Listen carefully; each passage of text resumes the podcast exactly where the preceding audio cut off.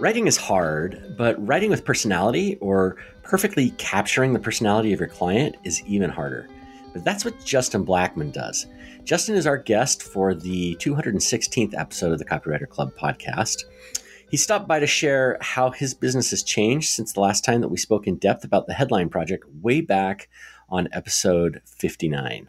Before we do that, this episode is brought to you by the Copywriter Underground the membership for copywriters of all experience levels who want to invest in their businesses and grow. As a member, you get more than 60 hours of video training courses on marketing your business, improving your copywriting skills, and fixing your mindset so you're set up for success. Learn more at thecopywriterunderground.com. Okay, so let's jump into our interview with Justin. Let's just kick this off because uh, you know we yeah I my first question I even wrote down was dude what have you been up to the last year? Question mark question mark question mark. Because I feel like you've taken off. I feel like and I don't think it's just me because we talk about you and we say good things in our circles and I feel like you just have I don't know like you just are doing the right things and it's paying off and you've put in a lot of hard work too. Um, that is worth acknowledging. Um, but it just seems like you're doing really well. And so I am really excited to hear about what you've been doing, um, the changes you've made, and how it's starting to pay off for you too. See, I think that's the fun part because the last couple of months, it doesn't seem like it's been the hard work. It seems like the years leading up to this have been the hard work. And now I just kind of like when everything shut down and I was like, I need to figure out what to do. I said, you know what? Now I can have a little bit more fun and that's when I kind of embraced the fact that um, there weren't a lot of people talking about just the silly things that I was talking about and writing with the the style and the weird techniques and things that I do because there really was a structure behind that. And I just kind of wrote an email, say, you know what, I'm going to keep it light, and I made it fun. And then at the end of the email, I broke down exactly what I had done above it and people wrote back they're like yes more of this. I had no idea that there was actually a science behind this. Tell me about this process. And then i started talking more about that and just having fun literally not knowing what to do not feeling comfortable to sell anything because of just the, the whole economic situation. And that created the course of write more personalitier and which was even just a placeholder joke name. And i i actually don't like that name at all because it grammatically it bugs me but um, I was just having fun, and I kind of put some stuff out just to see. It, it really just for entertainment value, just to take people's mind off of everything, and that's really what set the wheel in motion for everything that I'm doing right now. So before we get to all of the things that are going on in your business, I think maybe we should take a step back. You've been on the podcast a couple of times before. Uh, this is you're you're certainly competing for one of the people that we've had on the most. And so I know you, have talked about a lot of the things that you've done in the past, you know, the headline project and your work with the hotel and uh, some of the other stuff that you've done. But maybe we could just recap because while it does feel like you're everywhere and we keep seeing you pop up in a lot of different places, uh, we know because we've seen the behinds that there's been like this progression through your career as you've built your authority, as you've developed the pathway that you followed uh, we see we've seen what's happened. Maybe you could give us a short recap of some of that stuff, and then we can talk about the particulars. You know, how you've partnered with people, the training that you've done, the the events that you've attended, that you've spoken at, how you've grown your authority, and and really look at what you've done almost as a case study for uh, what copywriters who might want to do the same thing as you should be doing. I could do all that in case there's one or two people out there that don't know who I am. I imagine that there are a lot more than that um, yeah, so the background was I was working in house at a international hotel company, and I was writing for like 14 different brands at the same time, and just pumping out a lot of different content. Uh, I had taken a uh, a couple of different writing courses, and I was a, decent writer. I'd say I was better than average, but uh, I didn't necessarily identify as a copywriter at that point. Um, invested in the first round of the accelerator in the, the beta program you guys ran me through uh, the gauntlet with, with the headline project where I wrote 100 headlines uh, for 100 days for 100 companies. uh, which came out of an idea um, through Kira in the hot seat. And that's what kind of put me on the map. Uh, eventually got recognized about a year after that by an agency that was writing, uh, creating Facebook ads, like long form Facebook ads and email series for uh, coaches and consultants. They needed someone that could write in multiple different styles and voices. And without even realizing that I was able to do it, um, I took an assignment with them just as a test and kind of made it fun. They had a very light-hearted style, but I was able to emulate it really quick. And some of that also came through the Codex Persona, which is a training that I'm now a co-instructor. But because of that really unique skill set that I had developed without realizing it, I nailed the project. And he told me afterward that I was the first person in four years that ever nailed it on the first try. So I kind of went with that confidence. I left the hotel company, moved to uh, created Pretty Fly, Fly Copy as uh, as it's really as its own entity, and took on the agency as my first retainer client. And my first year, I wound up doubling my my first year as an official copywriter and freelance slash business owner. Uh, I wound up doubling my salary from uh, from the hotel company. Uh, over the course of two years, I've written for more than 329 different people. Uh, realized that I didn't necessarily want to continue writing the Facebook ads and emails, but I was able to figure out that the consistent process that I had with being able to sound like different people was my superpower. Um, the being able to nail voice was something that I could do better than pretty much any other writer that I had come across. Um, and that it took a long time for me to, to, be able to say that as confidently as I can now. Um, I'm still not entirely comfortable with it, but I'm starting to own the fact that I'm pretty darn good at voice. And uh, now I've sort of moved forward with training other people on that process. And in addition to just the voice, I also have uh, broken down all the techniques that I've stolen from all these different people and from my background studying comics and comedians and improv and uh, sort of combine it all together now. And I love working with copywriters to teach all this stuff. All right, cool. Yeah. I mean, let's talk about doubling your salary because you just kind of slipped that in there, but that's a big deal. You left your full time gig at the hotel, went out on your own, and doubled your salary. And so um, it sounds great and wonderful. And probably anyone listening is like, huh, how do I do that? I want to leave my job and double my salary. What? What are you just a unicorn and you know it's just you Justin or is there a method to the madness and something that other people could pull from that and possibly replicate? This is where it really helped to have you guys in my corner if you remember, this was right before uh, round two of the think tank, right? You had just finished the beta program, and you and I were talking about it, and I'd actually decided not to do it because I was pretty comfortable at the in in my job, and then this offer came seemingly out of the blue, but really it was because of a year of the headline project in getting my authority out there. Um, I didn't really know what to do, and you guys helped me structure a contract that gave me security, so I could create a a company with a retainer basis. So, uh, you know, we set up a couple different parameters with minimum monthly uh, amounts that I would get paid and the minimum amount of deliverables. And we also set in a cancellation clause. So it wasn't just 30 days, but because I was leaving a full time job for this and they really wanted me and they actually wanted to bring me on full time there, um, we basically did a three month cancellation. So if and when because all my eggs were going to be in one basket for a while, and that was scary. Uh, but I took the leap. We put in that that cancellation clause, and we rode that out for a full year. Uh, that took up.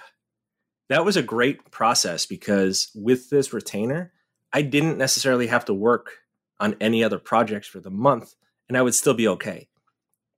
If I wanted to finish up those projects quicker and bring on other clients, I was able to do it and that gave me a, a chance to continue to uh, develop my skills as an entrepreneur because uh, I had total employee mindset for a while, but I was able to build up my business and network a little bit more. So when the time come that the agency contract did end, I was in a place that I could move forward. So I'm really taken with this idea that you know as you've progressed through your career that where you are now is completely dependent on all of those steps that you took that you kind of walked through. Do you think, and I'm going to break the rule of podcasting never ask a yes or no question. Uh, but do you think that if you had missed any of those steps, if you hadn't done the hundred headline project, or you know, if you hadn't connected with uh, the client that had you writing Facebook ads every day, if you had skipped any of those steps, would you be where you are today? No. And maybe explain that a little. no, and interview's over. Yeah. No, we're done. Um, so the headline project again, it had been I'd say oh probably about 14 to 16 months from the time I did that to the time the, the agency reached out to me. And I hadn't even connected the dots right away that that was how they found me.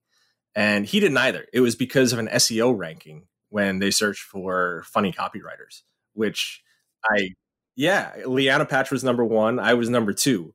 Uh, I don't know if I'm still number two, but there was a point actually when we first started in the first round of the accelerator. My goal was to rank for funny for funny copywriter, and you guys helped me create some content that did that. Um, then the uh, the headline project just boosted up my rankings and my authority as far as Google is concerned. So it helped with that. So they found me because of the headline project, and I was able to move forward because of the business building skills that I learned in the accelerator, which even when I took it, I wasn't entirely sure why I was taking it. I was like, let me just it. it was it was just kind of like, you know what, I'll learn this. Maybe it'll come in handy one day. I don't really know. But that's kind of been the story of my life is I've sort of accidentally been prepared. Right. And because you were in a full time job that you were happy with at the time you joined our beta accelerator program. Yeah, I was very happy. I had no intention of leaving. Okay, so I want to hear more about your that retainer um, that allowed you to double your salary because you were there for over a year. How how did you grow and advance your business during that retainer time? That you could say was comfortable. I mean, I know you were working hard and um, it kept you quite busy and it was demanding, but I feel like it's really easy to get into a retainer situation, especially if you're getting paid well um, and get really comfortable and possibly even lose that year if you wanted to grow and just kind of, I don't know, lose that time. But you didn't do that. So, how did you look at it and what were some of the steps you took to grow your business while you had that retainer? I did lose that time for a while. Uh, there were times that I just enjoyed making money and just writing. I was in um, that shut up and let me write phase where I didn't have to deal with clients. I had there was an account manager that just gave me feedback. They gave me the the intake forms. I took that. I watched a, a video or two, and then I just wrote. And I was in writer heaven. No contact with clients, very little feedback. Just wrote and wrote and wrote for hours a day, and I loved it. And I got super comfortable with that. Um, I learned a ton about mindset during that year, which uh, we uh, not we can circle back to that in a bit because I know we want to focus more on this. But I learned more about mindset and productivity, and realized that if I wrote faster, then I could have more free time, and kind of built that, and then use that free time and set in the processes to get what normally took four weeks done in two weeks, so I could still take on additional work that would be more fun or more in line with what I wanted to do, or take a couple of classes, or read more about business because I did know that with all my eggs in one basket, I was in a dangerous spot. So, um, you know, continuing continuing to grow and uh, read more about business, and even uh, dive into a lot of the business books that I had been putting off for a long time. That helped a lot. So, um, really, it was just that I, I guess I, I, stayed a little scared that uh, that all of it could go away, and that helped. So you mentioned books. I, I want to stop and just ask favorite business books that you read during that time. What was most impactful? So, most impactful. Uh, there was one that you gave me, and it wasn't "Never Lose a Customer Again," which was a good one that you gave me. Um, the one with there's like the five different types of people that you meet you gave it to us in the think tank, and I'm in heaven. it was like that, but in, in the real world. Um, but I remember it talks about the different types of people, and one of them is the connector. Ah, I can't remember, but it's like one guy's story. Uh, it, it, it's a it's a fictional story about like a businessman. Oh. That, uh, he's like on a sales call and he's not making his quota. The go giver. Yes, the go giver. That's it. Um, yeah, that's that one. one helped a lot. That really changed my way of looking at what my role was and how I could um, up level and network without like finding my role and what networking was to slowly build my business and uh, and kind of find my my space. Okay, so then that relationship ultimately comes to an end. Uh, you know, you, you decide you don't want to do that anymore. Then what in your business? How did you sort of make the big leap to the next big thing? There was a long pause, probably three months, where I wasn't entirely sure what I was going to do, and that was right at um, TCC IRL in New York, uh, the second one. I had just finished that retainer and wasn't entirely sure what I was going to do. And uh, I basically took a month off of client work just to decompress because I'd been writing so much. I just didn't want to write anymore and couldn't quite figure out what I wanted to do. And because of some of the networking that I had done, uh, that's when I connected with Abbey Woodcock and uh, started learning more about voice and kind of realizing that that was the superpower that I had. Um, started talking more about that, sort of got her approval and permission to use some of her frameworks and modify them toward uh, becoming my own. And it took it took advice from the outside. It took you guys, uh, Prerna, Shanti, everyone in the think tank, really kind of helping me figure out that voice was my superpower. And uh, probably over the course of three months, I really repositioned everything to go all in on voice guides. How did you know when it was time to leave that retainer? Because I think it's easy to stay. Again, if it's comfortable, it pays well. Um, it's easy to stay for a while. And there's nothing wrong with that if that's where you want to be. But how did you know it was time to move on, especially since you didn't know exactly what the next step was? So there are two ways that I knew. The first way is because they told me. Uh, it, it, had to do when Facebook changed the algorithm and it, it really affected their business. And so we saw a slowdown yeah, coming. Right. So work just wasn't coming in. So that was clearly a big part. But even before that, I was really okay with everything. Uh, aside from seeing the shutdown coming, uh, actually, it's not a shutdown. They're they're alive and well at this point. They just had to step back and and wait for the new algorithm to kick in. Um, but it got to the point when I opened up some of the new projects and I just sort of felt gross about it. And not that the client was bad, but it was just like, I've done this ad a thousand times. Yeah, I'm putting a new spin on it. Yes, it's a new person, but I just didn't feel good about the work anymore. Uh, not the quality of it, just the fact that I was still writing it. And I hadn't really grown anymore over the last few months than I had in the beginning. I think that was probably the biggest issue is when when I stopped growing. Yeah, so this this is a really interesting topic that maybe we should explore a little bit more. This you know idea of growth and how do you identify times in your business or in your life where maybe you're a little stagnant and it's time to you know whatever it is uh, you know try a new thing maybe it's buy a course or whatever so aside from the feeling gross you've had this happen several times in your career justin how do you know how do you know when it's time for the next thing uh, you just gotta trust your gut, really. Um, I mean, I guess looking back, I've, I've almost been fortunate where I've been forced out of situations. It doesn't seem fortunate at the time, but before, when I was in the corporate world, I was on a three-year cycle where every three years I was getting laid off because of company changes. Um, and even when I left the hotel company, there were pending layoffs. Actually, if I had stayed, I would have been laid off later. Um, and that would have been probably a three and a quarter years. So there was that, but I think maybe that sort of uh, put an innate fear in me that like every three years I need to change it up. I don't know if that's the right answer, but a lot of it was just when you stop growing or when you've learned all that you can, it's probably time to to find a new room. Justin's done a really great job of going from unknown to the famous copywriter um, who many of us know, and we know him for what he does best, which is voice.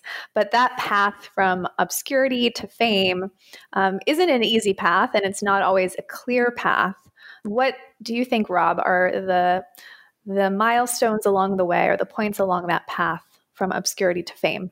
I think it's important you say it's not easy because we often will say it sometimes. I hear a lot of other people say you've just got to get yourself out there. You've just got to get yourself in front of the right clients or whatever. And to somebody who's maybe new to copywriting, even some people who have been around for a while, it's like it's not that easy. It's not just as as simple as getting yourself in front of the clients. There's almost a process to it. And, uh, you know, as we've explored it, as we've done it ourselves in our own businesses, as we've seen a lot of the experts that we've in, interviewed, you know, it feels like there's a couple of things that most people have in common. And there, I don't think there's just one path. There's lots of ways to do this, but most people seem to focus when they're getting themselves out there, trying to build their their level of celebrity or their level of fame or whatever, they kind of focus on one or two things that they go all in on. So, you know, they go all in on a particular social media medium, or they go all in on podcasting, or they go all in on building a, a YouTube show or speaking on stage, or you know, they kind of focus in. They may do one or two other things but they really tend to focus on one thing. And so that's one of the things I really like about what Justin did is he went all in on headlines. And literally every single day for 100 days, more than 3 months, he spent 3 to 4 hours writing headlines, posting it. And then after the project was over, he'd done his 100 days, he then spent the next 6 months to a year hopping on podcasts, talking about it, posting on uh, his own blog, sharing his, his experiences, you know, really milking the work that he had done over those 100 days for the next year in order to build his credibility. And then, of course, that led to one thing, and he kind of did it all over again with Brand Voice. Yeah, it seems like it really comes down to confidence. And, you know, even for Justin to come on our show this time and say, you know, I, I don't have the his exact wording, but I'm confident that I'm one of the best copywriters who can capture voice of clients and um, and mold myself to their voices. I mean, that takes confidence to go on a podcast and even say that. And I don't think that's something he could have said a couple years ago, or at least when he first came on our show. So, you know, part of that is figuring out, well, how do I get that confidence? And like you said, something like a a, an authority building project like the headline project um, where you're doing something that's super focused and that most people 90% of people would not do. And because it's hard or it's grueling it's going to take a lot of time. Maybe it's stressful. It's it's just tough. And so i think if you can find something that most people will not do um, because it's that difficult that's where you have an opportunity to stand out and to practice and to teach from that and talk about it and be the only one talking about it because you're the only one who did it. And it doesn't have to be writing headlines like Justin did, it could be anything, but thinking through how you could create your own challenge like that that would allow you not only to improve and gain confidence, but also to teach and talk about it and build it into your marketing. Yeah. And I think it's really important to remember Justin did not have the confidence to do the headline project first. Like the confidence comes after doing the thing. We were there when he was talking about starting this project and it was an experiment. He's like, well, maybe I'll try it. And, you know, who knows if I'll finish it. He actually did three or four days before he even started talking about it because he wanted to make sure it was something that he could lean into and do. So confidence you, you can't wait for it before you start doing the thing. And, I, and it's the same thing when he moved into brand voice. We were there for those discussions as well. You know, should I, should I make this move? Should I, you know, take on this client? Should I be doing this kind of thing or should I be focusing on something else? And it wasn't necessarily confidence that led him to do it, but just a willingness to try. And because of the experience he had doing all of the things he did with brand voice, now he also has the confidence to go out into the world as one of the experts talking about it. I think one of the important parts is that when you take on something that is feels really big and daunting, like the headline project, that you take it seriously and um, and you're intentional about doing it, whether it's something that lasts for a week or 30 days or maybe six months um, that you go all in and do it well. And that's what Justin did that separates him from so many other people who have good intentions and take on a challenge like the headline project, but don't actually complete it. And um, which is easy, right? It's easy to give up on something that big when you have to pay bills and take client work and you get distracted.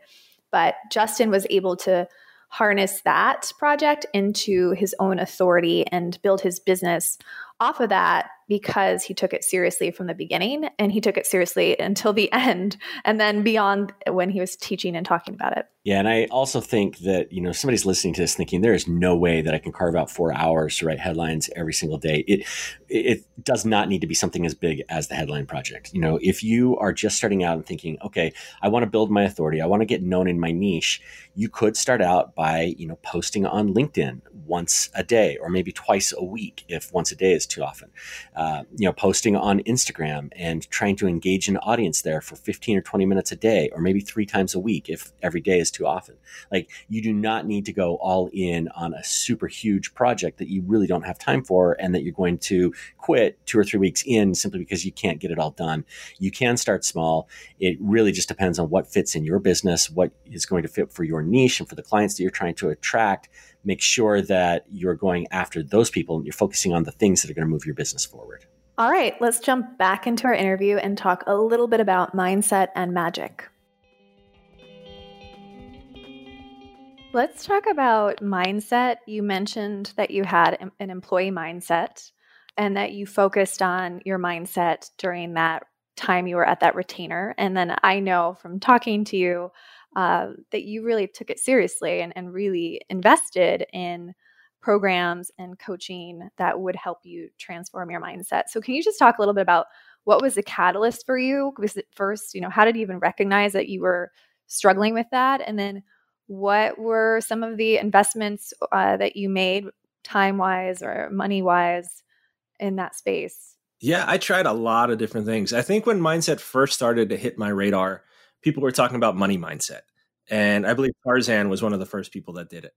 And uh, not to play into gender roles and stereotypes here, but as a guy, we don't really, it didn't really resonate with me at all. Guys weren't talking about this. Um, I was even getting some comments from other people that were trying to push these programs, like, "Hey, would you come into this group? I can't get any guys to register." And I'm like, "No, I don't. I don't want to. I don't really have a money mindset."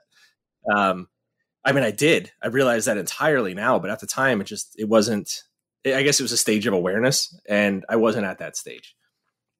What got to me was it hit a point when I was writing, and it would take me hours to come up with something that took minutes, and I realized that I was just getting stuck. There was this need to make it perfect, and this had to do a lot when I was writing for myself.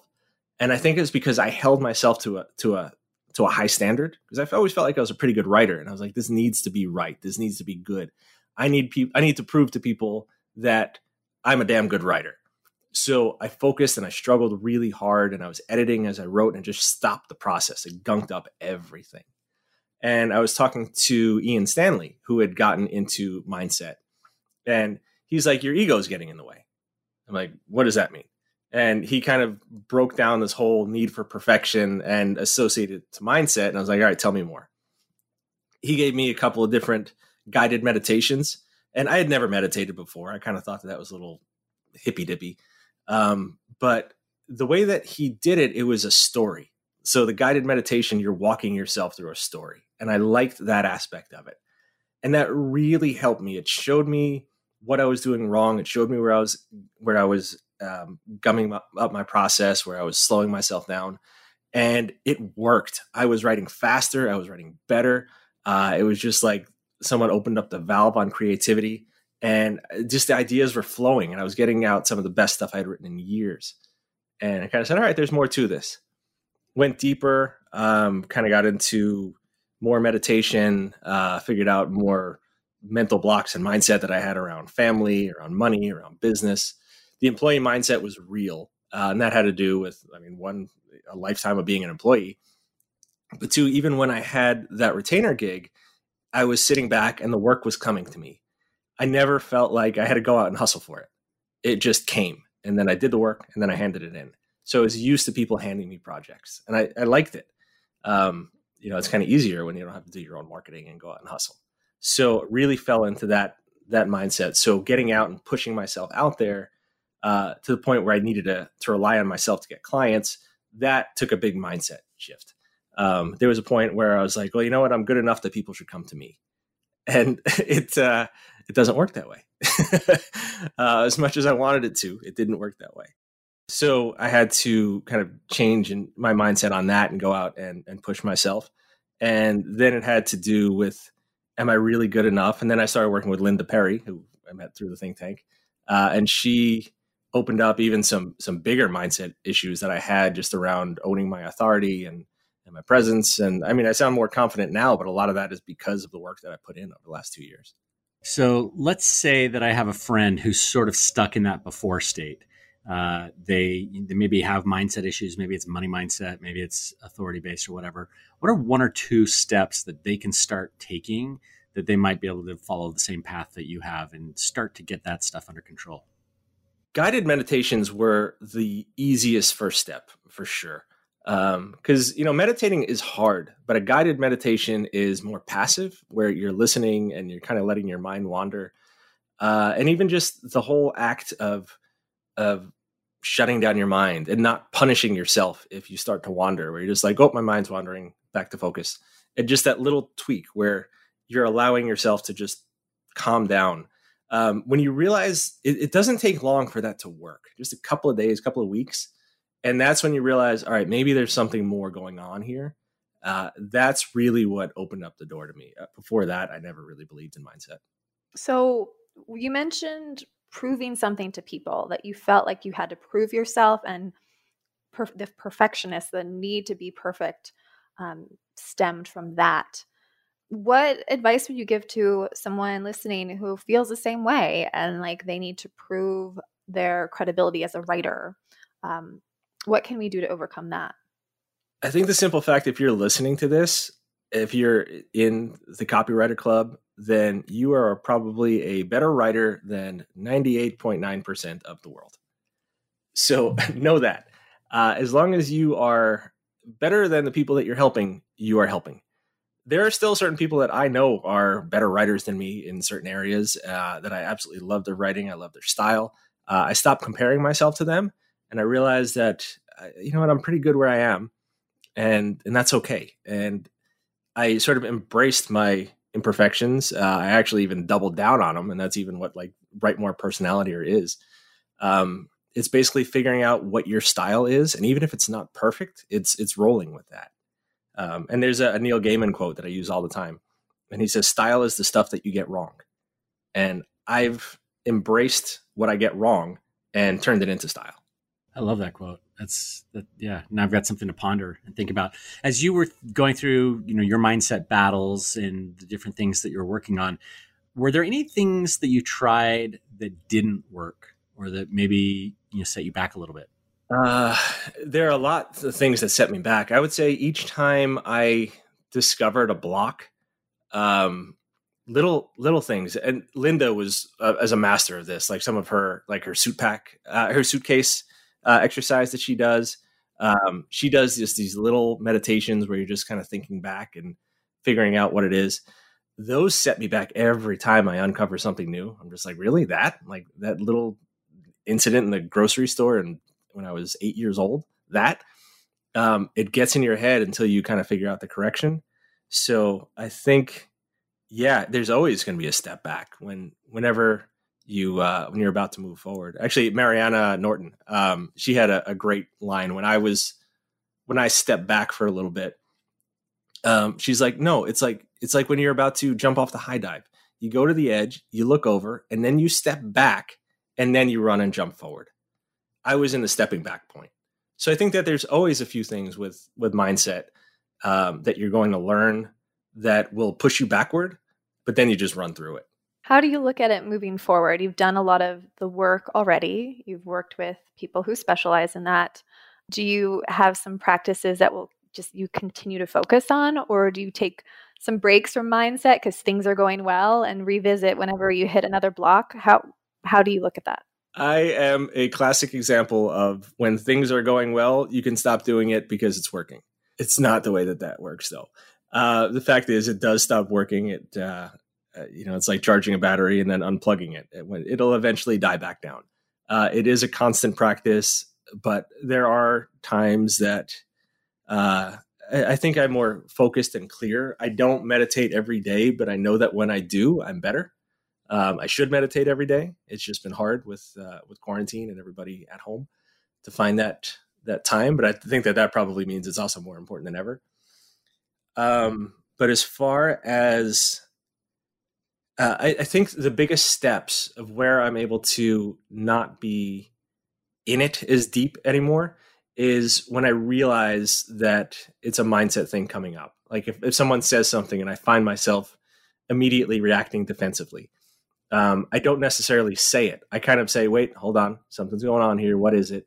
And I sort of interpret it um, internally before it becomes a bigger issue. So just sort of being aware and then maybe trying to figure out what it is later. Uh, I think that that's helped. That I think that's where I've been able to step back a little bit. Um, but no, I'm definitely better when I practice it every day. Okay, so I want to change the conversation just a little bit. Let's talk about writing with more personality or uh, or however we do that. So you've you've carved out this space. Uh, you know, I know there are others who write with a lot of personality, with humor. You mentioned Lianna; she definitely does it. Abbey uh, has got processes around that. You mentioned Abbey as well. What are you doing? And you know, tell tell us about the things that you teach in your course and how do you teach people to write with more personality? So I think that the background that I accidentally build up since the time I was a kid really came into play here. And it's just where I see the patterns and the structures behind jokes, and they really apply to writing as well. Uh, and I've said this before, but if you made a, a Venn diagram of uh, comedy techniques and copywriting techniques, you would have a circle. So I would uh, what I do is I, I see the overlap and I dissect the patterns in that, and I just show people where it works. Um, like, hey, this this style worked here. This structure is setting up the same thing. You can apply this to that, and it's just kind of finding the patterns. It's showing how to steal like an artist, uh, how to borrow techniques from uh, from you know Twitter and apply them to email. Um, just really showing the full gamut of what's available to you to build up your arsenal, and then you can sort of create and choose on your own.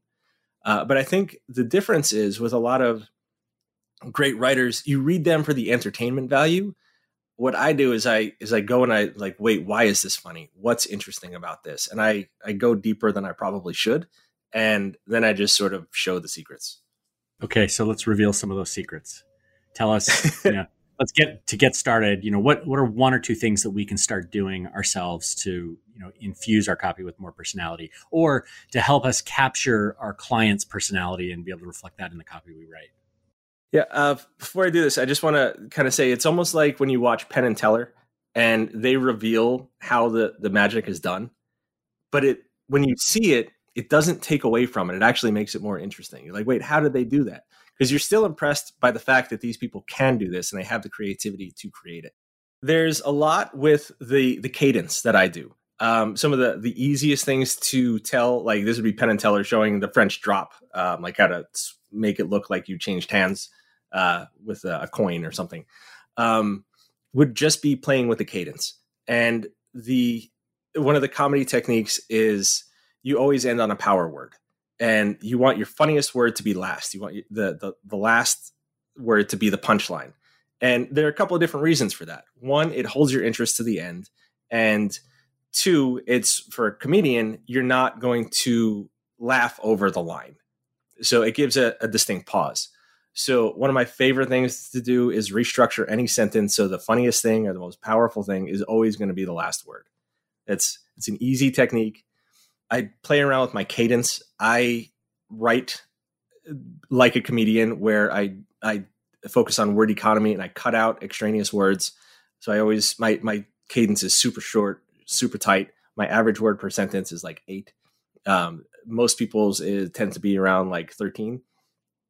So by playing around with that, but I also know that if I want to make a sentence thirty-seven words long, it looks really out of place and really interesting. So sometimes I do that deliberately and that's a fun way of changing the cadence and changing the flow and the rhythm so you know there are some easy ones with that um, playing with punctuation um, i control the reader's speed a lot by uh, either swapping out commas for em dashes so i get a little bit of a longer pause or uh, just changing things around stylistically uh, playing around with the capitalization. There's all these little things that just don't make sense and are, are breaking the rules, but really help you enunciate and control the way that the reader is uh, interpreting and uh, and feeling the words. What advice would you give to writers who want to figure out their unique voice? Maybe they spend most of their time writing for clients, so they haven't focused on developing their own voice.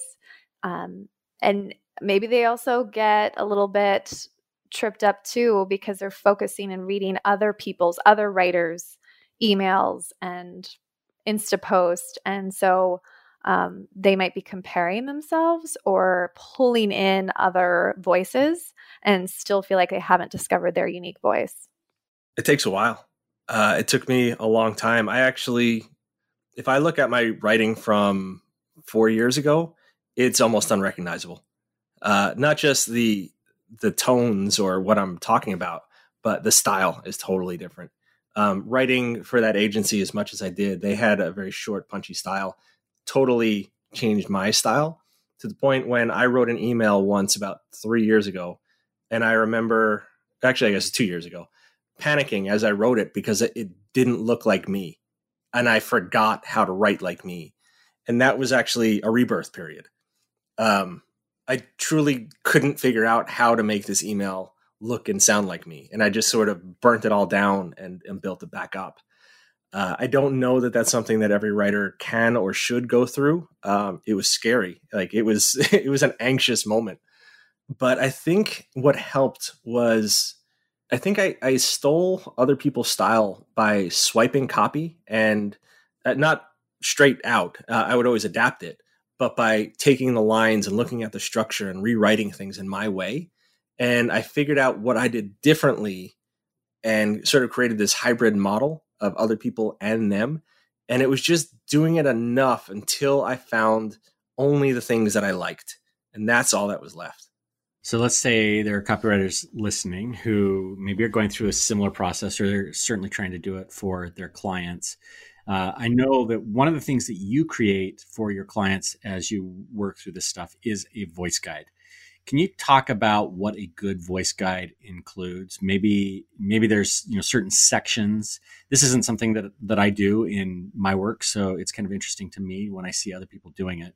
But walk us through your process for developing that uh, voice guide and what you would deliver to a client. So the reason why I focused on voice guides was because I saw so many that were just useless.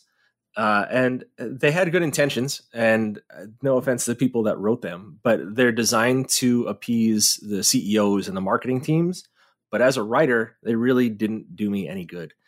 And it was at a point when I was at the hotel company where I would be in a room, and you know everyone's nightmare is you had like twelve different people reviewing your copy.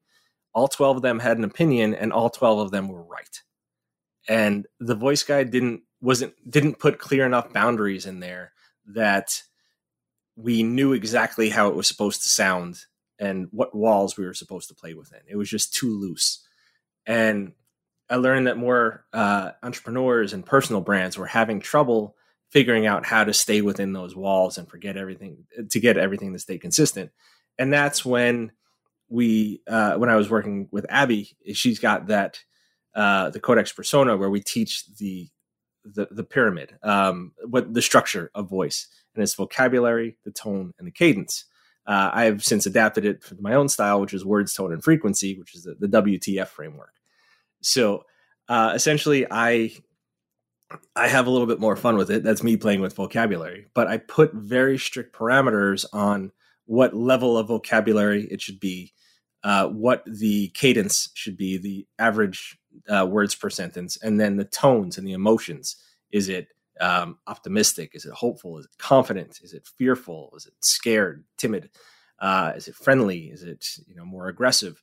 And by putting these three rings on everything and getting everything to fit within that framework, that enough is alone. Uh, that enough alone is to be more of a, a tighter guideline for most writers than we sound like our considerate friend um, you know things like that i put real concrete structures behind the voice rather than a loose feel And we're back. So let's briefly recap just a few thoughts about mindset. I think we may even have mentioned this last week. Like, mindset comes up a lot in our podcast. And what Justin is talking about here, specifically the mindset shift that he went through from being an employee at you know a, a large hotel chain to CEO of his own business. Um, that that's a really big leap. And I think that maybe we don't even talk enough about, you know, the the money mindset and the change in mindset around marketing and and we you know, we were just talking about authority in the last segment, but we really I, I think need to think more about how much mindset impacts the business that we're building, especially as we're starting off, but even, you know, two or three years in where a lot of us start to realize, oh my gosh, the thing that's holding me back isn't my ability to attract clients. It's not my ability to do the work. It's maybe a mindset block that I've got around how much can I charge or what kind of clients that I should be working on. So, I mean, first of all, Justin's did a really nice job of, of, you know, working through this. But Kira, what do you think about, you know, ideas for helping us, you and me, and maybe some of our listeners move through the mindset blocks that we have? For me, it's been more about, I would say the biggest mindset uh, factors uh, has been who I surround myself with, which I know Justin mentioned, you know, who, the five people you surround yourself with. Um, that's been most critical. And so that's been a huge part of my mindset growth. And that has stemmed from different mastermind groups that I've been in along the way.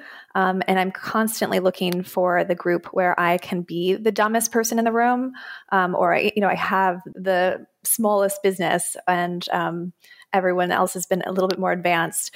Like that for me has been most impactful. I mean, I've also worked with coaches. I think there's a place to work with coaches who specialize in mindset. That's always helpful when you can have someone listen to you and reflect back what they're hearing and call you out too. So I think that's also nice to pull that in when you you need that extra support. But um, really, when I look back, for me, it's just like, what am I what am I taking in? Uh, what trainings am I taking in? What conversations am I taking in? What are, who are the people that I'm experiencing and and hearing from and hearing their conversations? Um, and that all goes to mastermind groups, which we've talked a lot about. But I do think mastermind groups does um, do wonders for mindset, um, even though typically we talk about mindset coaches when we talk about mindset shifts.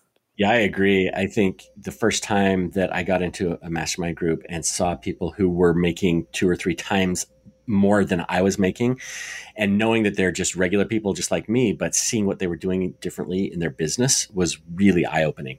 Uh, you know, it's not that it's not that I didn't have the capability to do that before, but I just wasn't thinking about my business in the ways that they were thinking. And so that for me was a big change. The other thing that has helped uh, aside from that is a couple of the books that you know I've read over the past couple of years. Uh, one in particular that was mentioned by Ian Stanley and Liz Painter when we interviewed them recently is a book called The Big Leap, and that's all about this a limit on the up or the upper limit problem that we have where you know we're okay with things in our lives, and it's not just business, but personal things as well, that fit within our comfort zone. But once something pushes us beyond our comfort zone, whether that's, you know, charging more or working with a different level of client or, you know, spending more time with a family member in order to improve a relationship there or something, we tend to start to pull back because we're uncomfortable in those situations. And so being aware of where those limits are helps you break through them or at least helps you be able to see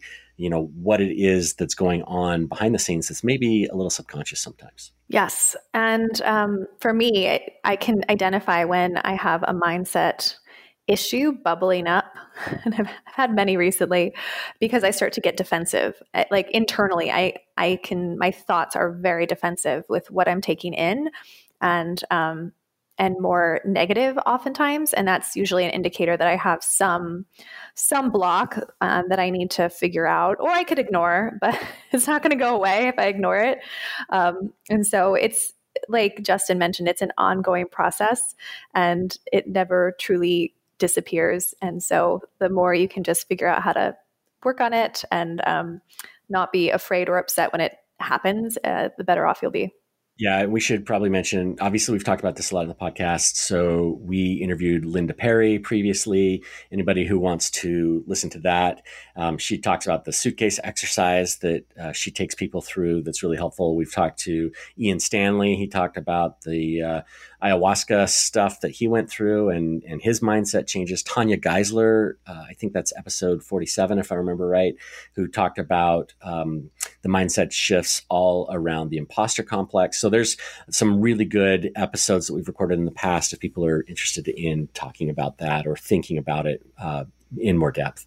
Um, I think the other thing that Justin talked about here that uh, I think we should touch on is his voice guides and the work that he's done around voice. And I this isn't something that I've done a lot in my business uh, myself because of the kinds of companies that I tend to work for and with.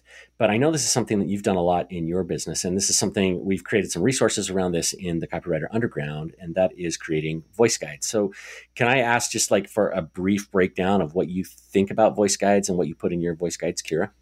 Sure. Yeah. I mean, I think uh, Justin's voice guides, uh, because they're called voice guides, they are heavily focused on voice, and he kind of just dives deep into that that space, which is really cool. I don't do that um, in my guides. I I need a snazzier name for it, but I call them more brand strategy guides um, because while I touch on voice, I don't do a deep dive into voice. I'm talking more about messaging and doing more of um, competitor analysis and introducing different offers and kind of talking more about business structure um, connected to audience personas and really like understanding audience and key messages and then the best offers for that audience. So mines have evolved and they're constantly evolving based off what I'm most interested in. And more recently, I am more interested in um, how to put together really good offers, especially since so many companies uh, have been pivoting this year and need that. And that's what they're asking for. Uh, I also focus on, you know, what makes you weird, so more of your USP, and um, figuring out the marketplace advantage. So it's kind of more of a, a holistic brand strategy guide that I go pretty deep into. But the cool thing about these guides is you can do something like Justin that's more heavily focused on voice. Um, you could do something that's more focused heavily on key messages. Um, you could focus and go really deep on audience personas um, or again, like competitive analysis or figuring out offers, or you can kind of touch on all of it. And so that's the great thing is just figuring out who your clients are and what they're asking you for, and um, and then what you are you most excited about creating, and what is kind of your sweet spot when you put together these guides. I don't think it has to be a cookie cutter. I think you know we could tend to think that um, every guide needs to be the same, or I need to go really deep in voice. But if that's not your specialty, then do what you're best at. And for me, again, it's been like thinking more about businesses holistically and figuring out how they're different in the marketplace. Um, and that's what my clients ask me for. Yeah, and they're a natural outgrowth, I think, of a lot of the work that copywriters do in the research process. You know, you're looking at competitors, you're looking at, you know, how do you differentiate? And so putting that all into a report that goes back to your client as a voice guide or a brand guide or a strategy guide of some sort is uh, almost a natural add-on. You're doing the work anyway, so why not? Uh, if not, if you're not charging for it, you know, why not at least present it as a bonus to your client? But there's a huge opportunity to charge what these guides are worth, and that can be, you know, thousands, maybe even tens of thousands of dollars. Definitely tens of thousands, and they're they're so incredibly valuable uh, for clients. And again, like you said, we get paid finally for the research that we were doing anyway. So to me, it just seems like a no brainer to offer this so that I can get paid for the work I'm doing and not skip over it and just gloss over all the research that we're doing. So it's a really great addition to your suite of offers as a copywriter. All right, let's go back and finish up our interview with Justin. I love to kind of pivot a little bit here. You mentioned Abbey a couple of times and this partnership that you have with Abbey. Um, so I think you know what I'm wondering is just how you've built your authority and started to market yourself and built these partnerships and gone after what you want um, after doing all that mindset work where you said everything was coming to you. Now i know because i've seen you you're going after what you want. And um, what does that look like now that you you've worked on your mindset? What does that look like to you at this point in your business? What does that marketing part of it look like? Uh, I think some of it still does go back to that employee mindset where it's like I kind of like to to be with someone who I think is the boss. Um, and there's a lot of times in my own business where I have to realize, oh, that's me. I'm, I'm the adult in the room.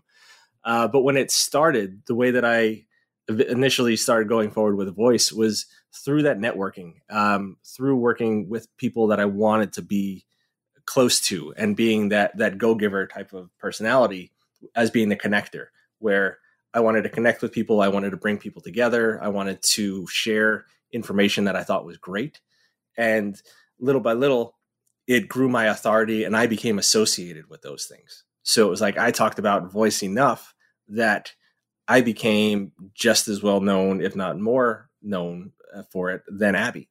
Um, and Rob, even circling back to that Neil Gaiman quote, he actually talks about this that quote style is the stuff that you get wrong. He says that it's from Brian Wilson, which he, from the Beach Boys, that he read in an article somewhere, but the article does not exist anywhere online, and now he gets credit for saying that. So it became his quote. Um, like you literally can't find anything about Brian Wilson. The only time that you'll see Brian Wilson's name come up with that quote is when Neil Gaiman is talking about it. And I think that that sort of happened with me when it came to to voice. Um, I mean, Abbey's obviously still a big part of the Codex persona and the instructor and the instruction that we teach. Um, but I've I'm now carrying that forward and doing more and different things with it than she is, while she's focusing on the next part of her business. So I've been able to come in and run with um, elements that she built that she doesn't want to anymore that I really do. So it's almost like a spinoff, and uh, it became its entirely it became a new thing. Uh, and I think that I've I've done that a couple of times where uh, I just find the pieces that I really really like and that I get uh, inspired and fired up talking about, and I just talk about it as much as I can.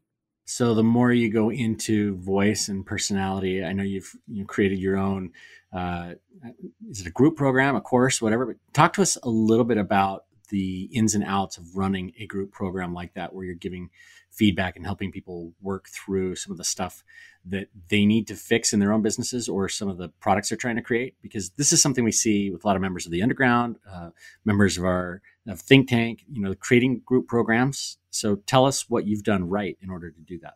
When I first launched Write More Personality, I positioned it, I underpriced it, and I did that deliberately so I could be done with it and not feeling like I had to deliver this multi thousand dollar program. Um, the beta round was at $69. And it was because I kept trying to stuff more in for it. Like, no, I need to over deliver. I need to over deliver. And I felt confident that when I launched it, I had way over delivered for that price. That helped a lot. Uh, I mean, talk about a money mindset, but that really that that gave me the permission to stop and to just send the damn thing and it worked. Um, and the feedback was great. I, it was again it was i recognized my need for perfection and realized that the information that i had was helping more people. And it really kind of set everything in motion that like oh you know what? What i do is unique and it really is helpful. There is a demand for it. I'm happy and i love teaching people about this. It's actually the direction that i want to go in. Um, but just shifting that mindset that what I have is valuable, there is a need for it, and I can help really uh, kind of set the whole direction for whatever it is that whatever it is that I'm doing right now. Can you talk more about the transition from the offering the one-on-one services, which I know you still offer, to selling programs? And maybe this is the same question, but I'm just looking at like how do you function differently as a business owner now that you are scaling and teaching and selling programs and um, that require you to function differently. So, how has it changed how you spend your time, how you organize your time, how you show up online, how you market yourself? So, uh, the voice guides are great. And I love doing the one on one with that and going deep. And I've got to work with some amazing people. Uh, it's, it's, uh, it's, all right to name drop Amy Porterfield, Stu McLaren, Danny Iny, uh, Melissa Griffin. I've worked with some absolutely amazing dream clients, and the one-on-one uh, service that I offer has given me the opportunity to do that. That being said, it takes up a lot of space in my brain uh, to the point where I can't do it all the time. It's exhausting.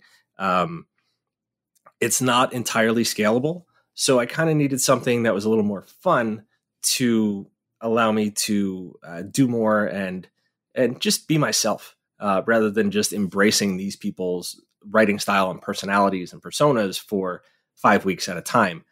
Um, the the scaling factor came for just a want of more fun and a want of uh, being around other copywriters. Uh, I just I'm a copywriter's copywriter. I just love being around those. So I wanted to be around as many people as I could, and that's where the the bigger programs came in, and uh, being able to scale that. I just uh, I think some of it had to do with because I had been working on Amy Porterfield and Stu McLaren's voice guides and embracing their programs, and seeing what's in there, um, seeing, oh, you know what, there actually is a process that I can do through this, and just kind of tried it, and it worked. And I, I, spoke to other writers that are doing similar things. Uh, that's how I found the easiest software to use, and um, uh, just working with uh, different coaches and, and, communities to set things up. Uh, Prerna Malik and Mayak. Um, they gave me a fantastic foundation for the easiest ways to create a course and scale. And it's the same information. Uh, it's a little less interactive, but that's a good thing because it allows me to shut the door every now and again. Uh, they are paying less than the one on one, so it gives me permission to step back. And I still over deliver, but it uh, it gives me back my brain and allows me to write about things and talk about things that I want to talk about. So, speaking of wanting to talk about, let's talk about you how you get it all done. Do you have a morning routine or a weekly routine or something that you use, a, a system that you use to keep everything organized so that you're, you know, ending the day on time and delivering for clients and finishing up the work in your own business? I always work on my own work first. That's pretty much my one rule uh, that's when I'm most fresh. And that was a time that previously I'd given away to clients. I'd say, like, you know what? I'm fresh from 8 to 11. That's going to be when I'm going to whip out my client work. And then I'm going to focus on my stuff, my stuff later. And my stuff never came. What I've got now is now I focus, you know, two to three hours on my stuff, whether it's writing new content or um, right now I'm working on a new website. So I'm focusing on that in the morning. The client stuff is going to get done because it has a deadline so even if I move that to the afternoon, I know that it's going to get done.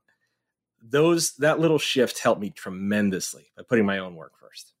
You've mentioned fun a couple of times throughout this conversation.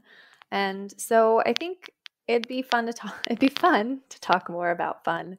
Um, it's easy as our own CEO and business person to create a business and to realize at some point I'm not having as much fun right now. And um, and not question it but you are having fun. You're creating a business that is fun. How how do you keep it fun? How do you intentionally design it so it feels that way even if it can't feel that way all the time? What advice would you give to copywriters who maybe like are just feeling like it's a painful process to build their business and even wondering why they're doing it at times Kira's way of saying she's not having fun. this is my call for help. Somebody help. Yeah. Well, it's true. I mean, there are days where it's just you, you can lose that fun and, and have to regroup, right? And think through what do I need to change? And so I'd love your advice on this. It goes back to the, the whole Ben and Jerry's thing. Their, I think their motto is if it's not fun, why do it? And it's, I, I even learned this during the headline project when there were days that I was just struggling and I was like, this is this is a slog. I don't want to write these hundred headlines. And then I would try to make jokes out of them. And then it became fun.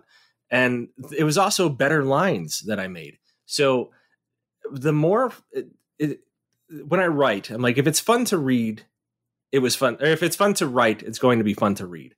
And I want people to open up my emails because of my sender name rather than the content that was it that that's in it. Um, I want the content to be great too, but I want them to anticipate that there's going to be something fun in there. And I, I just, you know, I, I share jokes, I share silly stories, uh, I share background. Um, but I just, the more fun I, I have, the, the better my business does. Um, the more people reach out to me, the more money I make. I don't know exactly what it is, but having more fun has definitely been a huge catalyst over the last six months of my career. So, what is the next fun thing you're working on? What what's coming up? So, Write More Personalityr, I'm uh, going to create the Personalityr Academy, which is going to be a group version of that. So, I'm expanding on that. Um, I'm working on Monster Sessions, which is a program I've got going out right now. And that's where I'm working with writers one on one to boost their personality. But more detailed than that, I'm also going uh, to do the voice analysis on their on their personal brand to figure out where they are and this every time I've done it, it uncovers some deep, uh, deeper underlying tone that is um, demeaning their authority. Um, it's something that they're they're sort of hiding, and their confidence isn't quite there. Um, so we overcome that, and we rewrite the writing within three hours to become more confident and and more powerful and more fun if that's if that's what they want to do. So those are the two programs that I'm uh, really focused on right now and crazy excited about. This is a little bit self serving or entirely self serving, but you've been through uh, our accelerator program, the beta, you've been through in the think tank um, a couple of times. You've been in the underground membership. You are actively participating in the underground and doing weekly headline challenges with us in that group. Um, you know us really well. So, for anyone who doesn't know us as well and is listening and not sure of how we can help them or where they should start when entering the copywriter club community can you offer any advice? Because you've you've seen us firsthand. You understand what we can what value we add. So about some of the reasons about why you should invest. And the fact is this is going to sound a little bad at first but stick with me when i first joined the accelerator i didn't know why i invested. I just felt like maybe this is something that i should learn. When i joined the think tank it felt like it was more of an immediate need but also during that time i was learning through you guys through different trainings and through different groups and i didn't necessarily know what, why i was doing it but i knew that investing in myself was never going to be a bad decision and it has paid off every single time. You don't necessarily need a reason to invest yourself other than the fact that it's you and you should definitely grow you whenever you can awesome i also want to ask you justin about your tattoo story yeah, it's a it's a fun story. When I first got into meditation, there's a guided meditation by Ian Stanley, which you can find. It's uh, called the Second Self Meditation. And the way that it works is first you sort of calm and relax your mind. And then you go through this journey where you look in a mirror and you see a person. And that person, you become that person. You walk through the mirror you go through this little journey, this little adventure, and it ends with you getting uh, words that guide the rest of your day. And it's it says like here are your words. You you open up an envelope, you mentally see the words on the page, and that sets your theme for the day. And I do this meditation all the time, and it is amazing. When I first got into this meditation, this was right after I had learned that my ego was getting in the way. So the first time I do the meditation, I get to the mirror and I see this man, and he is in a purple jacket, a top hat, brown uh, brown pants, and brown leather shoes. And I look at him, and he looked like a skinny version of Jason Statham. it's just like uh, almost like if Jason Statham had been in the hospital for a couple of days. And I look at him, I'm like, so I look at him and I ask, "Who are you?" and he says, "My name's Migo." Uh, I didn't quite hear him. I said, "Migo or Miko?" And he kind of paused for a second and he smirked and he said, "Miko," like with a K. And we do. I went through the mirror. We do the adventure. We get through the end, and we get to the end. He opens up his. I open up the folder, look at the words, and he puts his hand over the words and he says, "Not yet." I said, "Okay, you know, this is probably just part of the meditation. This is the way that it works." And the next day, the same thing happens. I go and I look in the mirror. I see Migo. We go through, get to the end, open up my words. He puts his hand out and says, Not yet. This happened every day for about six days. And I was getting really frustrated. I still wasn't getting the benefits of the meditation. I wasn't writing faster. I was still getting stuck. Um, I just it, it wasn't happening. Miko kept stopping me, and then I did the meditation another day, and it it felt different. When I got to the end, I almost got my words. It was the closest I had ever been, but something about that meditation and being in that story just felt different. And I remember I was actually at the gym when I was doing this. I did the meditation in the sauna. Uh, and maybe that was it. Maybe just changing the location. Maybe that was the signature. But then, as I was driving out of the gym, and I went, I'm at the a stop sign in the parking lot, and I just, it just dawned on me all of a sudden that his name wasn't Miko, his name was Migo, me ego, and he was blocking me from getting my words, and everything just became crystal clear. And I know that this is going to sound ridiculous, but I looked in the rearview mirror and I swear to you, I saw Migo in his purple top hat tip his hat and just sort of fade away.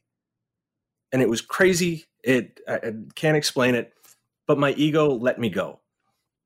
And the next day when I did my meditation, there I saw I looked in the mirror and I saw me. Not Migo, not somebody else. I saw me in jeans and a where the sidewalk ends white t-shirt and on my reflections forearm was a tattoo of an interrobang, uh, which is a question mark exclamation point um, hybrid.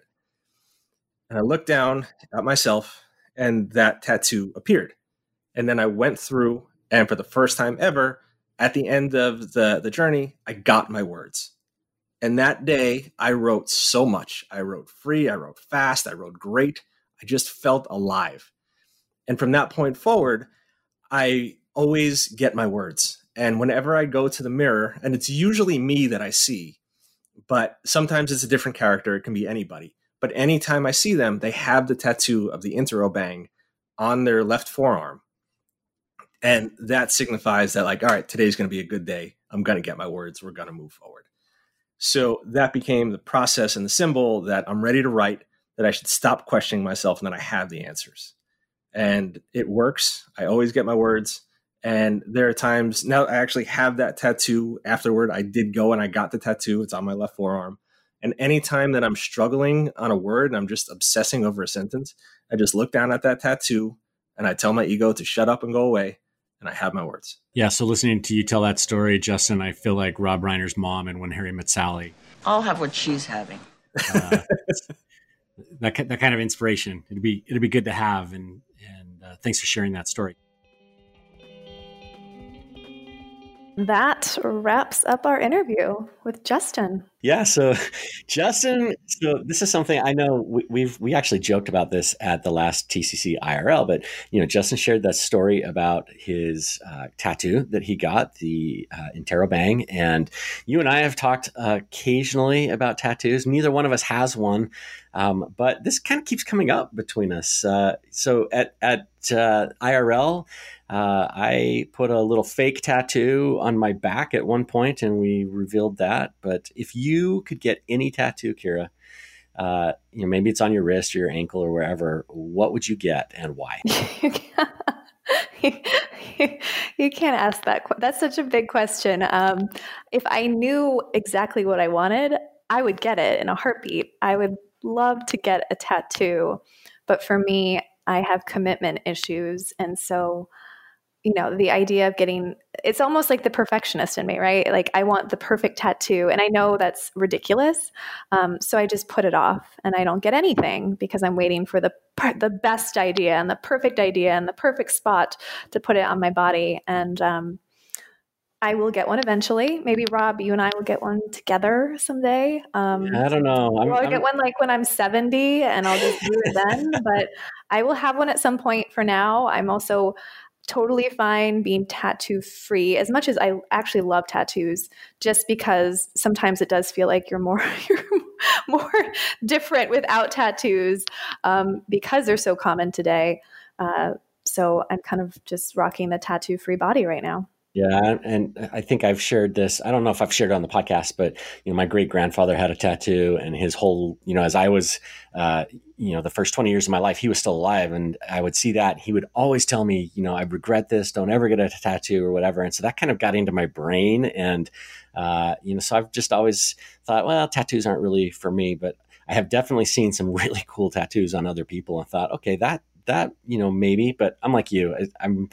It would be it would have to be the perfect tattoo before I would put it on my body. And we even had three people add tattoos, you know, the our logo uh, to their tattoo collections at the last TCC IRL. And we'll link to that. We did a little video that we can link to that in the show notes. Yeah, I, and I also just don't know where I would put it on my body. Like I know there are lots of different options, but I don't know where I would put it on my body, and I like I don't have the perfect spot for it. Um, maybe like maybe there's some body issues I need to talk about, but I'm just like I don't have the perfect spot for a tattoo on my body.